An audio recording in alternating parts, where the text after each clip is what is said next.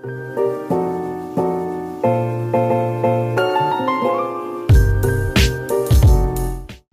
terima kasih Pak Senli udah hadir di broadcast Renfix ya.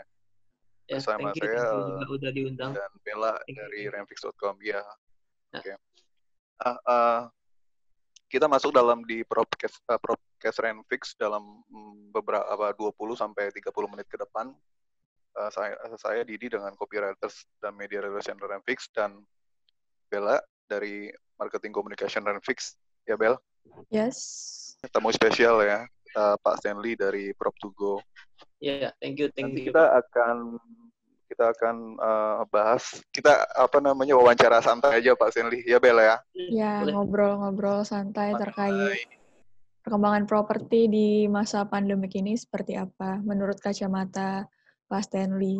Pertanyaan pertama ya Pak Stanley ya. Boleh, boleh. Oke, eh, menurut Pak Stanley ini bagaimana sih perkembangan sektor properti saat pandemi seperti ini, Pak? Kalau sekarang sih kalau dibilang kita eh, untuk properti semua pasti lagi slow, Mhm. tapi ya kita lihat ada sisi baik, ada sisi buruknya juga ya. Mhm. Kalau di di properti kita sekarang kayak hmm, harga sekarang lagi obral.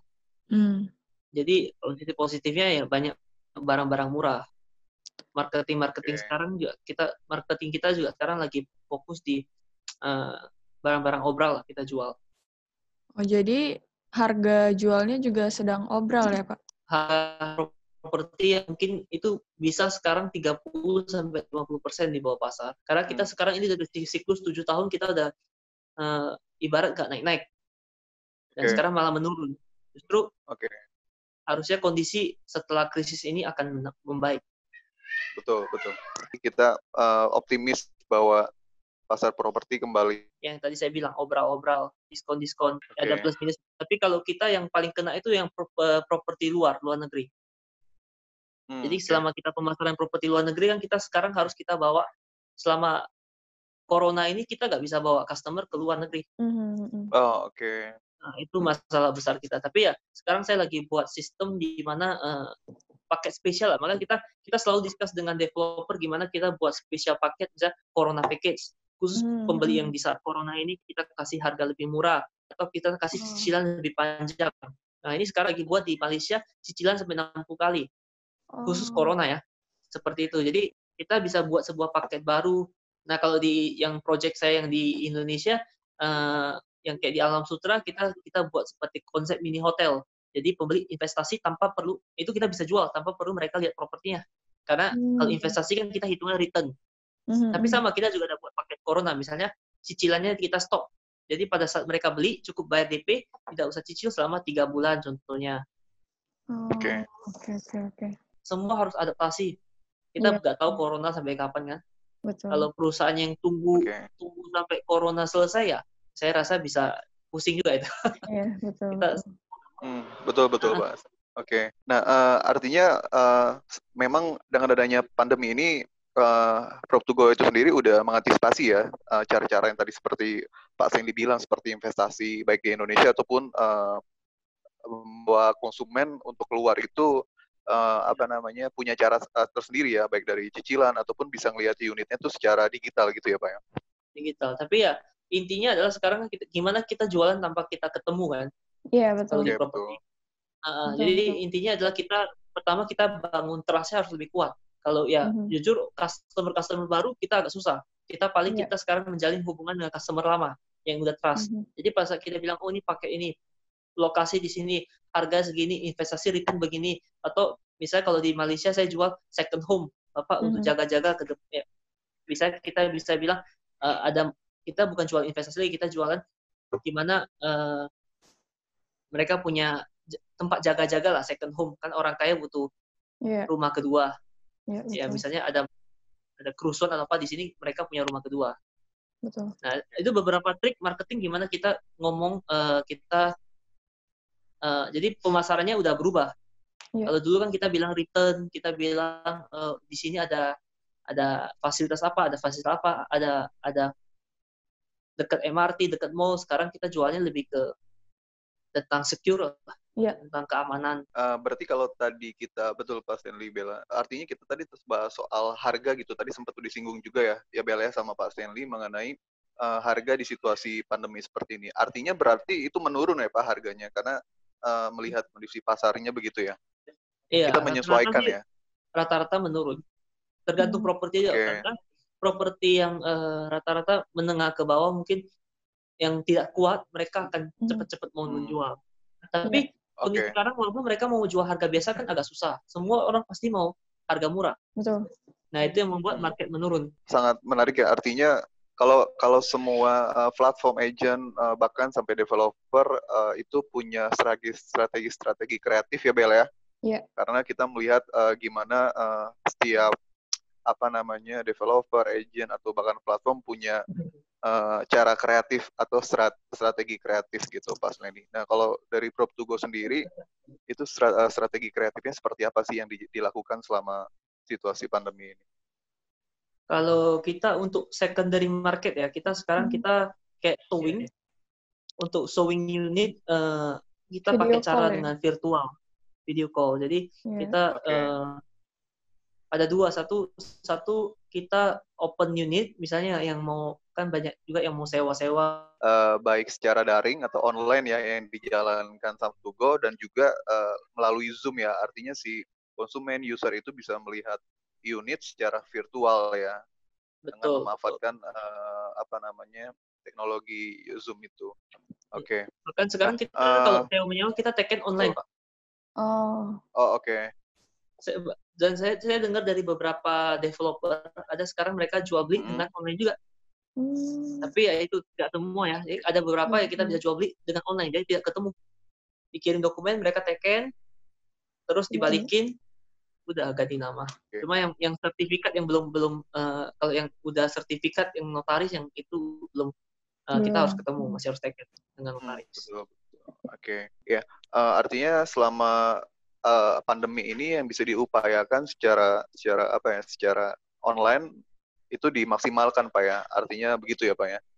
Karena Betul, uh, ya. ada beberapa yang memangnya harus dilakukan tatap muka, cuman karena situasi seperti ini uh, kita pihak-pihak pihak-pihak uh, pihak-pihak kita memaksimalkan lewat online itu sendiri. betul dulu mungkin satu hari per marketing bisa ditelepon 5 sampai 10 orang nah Hmm. sekarang mungkin cuma satu atau dua karena saya saya lihat Oke. kondisi eh, di Indonesia ini sekarang banyak yang mengira ini libur Iya, iya. Jadi saya baru ngomong ke tim saya juga, ini Hmm. bukan libur, ini lagi adaptasi baru. Iya, betul, Jadi betul. mungkin banyak orang yang lagi libur, Oke. mereka ya istirahat terus. Sebenarnya banyak bisa dikerjain daripada nggak bisa ngapain kita kerjain renovasi dulu. Jadi pas kita Oke. udah udah eh, kerja seperti normal, ya rasa corona udah selesai, kita udah ready. Tapi kita Oke. sewa ruko-ruko juga, eh, nah rata-rata ya pasti penyewa banyak minta grace period. Hmm, hmm. Nah, itu sebuah kita negosiasikan lah. Dan Iya. sekarang penawaran bahkan kondisinya udah mulai berubah. Dulu kan ada penawaran mungkin owner masih pikir-pikir. Hmm, hmm, hmm. Kalau sekarang tawar menawar jadi lebih mudah bu. Oh, Iya, terima Oke, aja. tawaran betul. apa pun kita ngomong ke owner, owner oke-oke aja pak. Oke, oke aja ya. Oh oke. Jadi, eh, lebih lebih lebih gampang deal sebenarnya. Hmm, Makanya saya bilang Oh. eh, telepon masuk lebih dikit, sewing lebih dikit, tapi probabilitas kita untuk closing lebih besar sebenarnya. Iya, lebih besar.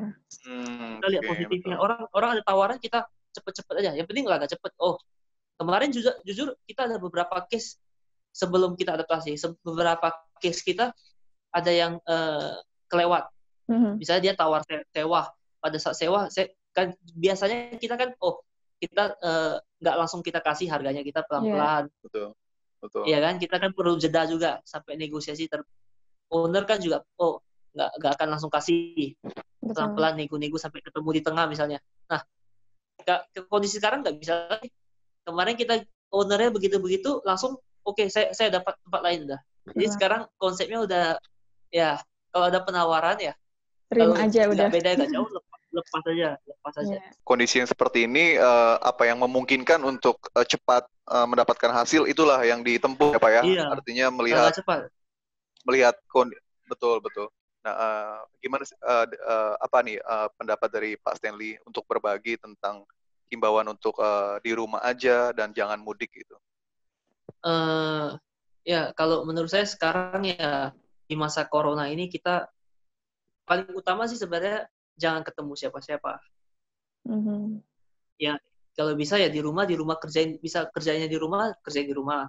Tapi kalau pekerjaannya mewajibkan di luar, tapi usahain tidak ketemu orang. Betul. Tapi kalau bisa ya di rumah aja kita jaga biar gimana pun kan kita mau semua mau melewati corona ini. Sehingga semua Oke. eh, bisa selesai lah masalahnya. Saya lihat sekarang di di Jakarta jujur ini masih banyak yang eh, belum begitu peduli. Mhm. Bisa dilihat di jalan masih ada yang macet loh. Kalau di luar udah yang keluar langsung di penjara, Iya. jadi ditangkap. Tapi ya ya Indonesia yang besar kita kita belum kita harus pelan-pelan. Tapi itulah semakin kita taati ya semakin cepat Betul. proses untuk eh, balik ke normal. Betul. Artinya eh, disiplin masyarakat itu sangat penting ya Pak untuk eh, memutus mata rantai dari COVID ini. Oke. Mengadaptasi eh, lingkungan dan situasi sosial. Iya, Oke. sekarang semua begitu. Eh, semua harus adaptasi. Betul. Semua yang betul. yang lebih cepat adaptasi yang yang menang. Iya, betul. Hmm, Oke. Betul. Siapa yang cepat yang beradaptasi itulah yang memangnya Iya. unggul dan menang ya Pak ya. Heeh. Nah, eh, eh, lanjutnya ini eh, kita sebagai eh, eh, platform yang memangnya menampung untuk eh, user konsumen untuk pasang listing eh, gratis begitu. Nah, eh, Mhm. mungkin boleh dari Pak dari Pak Stanley untuk eh, kasih himbauan atau kasih eh, apa ya semacam Tips. apa ya bel namanya tips untuk eh, bagi masyarakat atau user tetap produktif di rumah. Sekarang ya marketing semua review apa yang harus dilakukan. Oke. Kita bisa tet- tetap online listing-listing terus. Oke, betul banget. Jadi eh, memanfaatkan memang eh, media atau platform ini sebagai eh, media yang menjembatani eh, masyarakat sama Betul. agent itu sendiri ya, Pak ya. Betul. Eh, Ada beberapa menarik sekali ya. Heeh, sekarang Iya, ya Pak. agen-agen eh, masih banyak loh Pak yang belum pakai online. Padahal Oh, zaman udah oke. berubah. Betul, betul. Nah, mereka masih merasa tradisional. Padahal ya spanduk juga efektif di di spanduk atau brosur efektif di beberapa bidang, tapi tempat ya. Udah betul. berkurang banyak.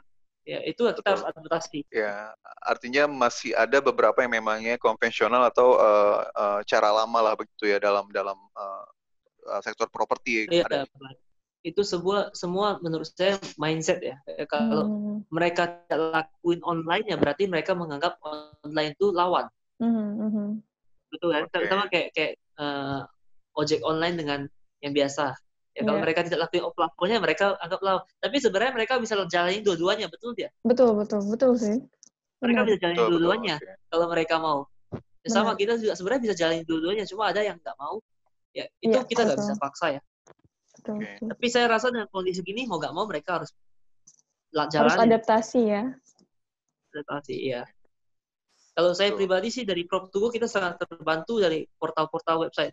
Ya Hmm. satu web Brandfix. Jadi kita ya dengan sewa juga eh, banyak kita dapat inquiry dari eh, portal Rentfix juga. Menurut Oke, saya terima sangat membantu kondisi-kondisi sekarang. Betul. Ya, artinya eh, apa namanya ketika agent dengan disandingkan dengan platform eh, lainnya, artinya bagaimana fungsi itu sendiri ya untuk untuk menjalankan eh, apa namanya eh, perannya gitu ya, dan dan bisa betul kata tadi Pak Stanley dan Bella bahwa apa namanya adaptasi gitu ya. Sama cari solusi lah. Ya, artinya semoga setelah situasi pandemi ini selesai, semua sektor properti baik residensial, komersial dan seluruh ranah Iya. properti itu kembali bangkit, Pak ya.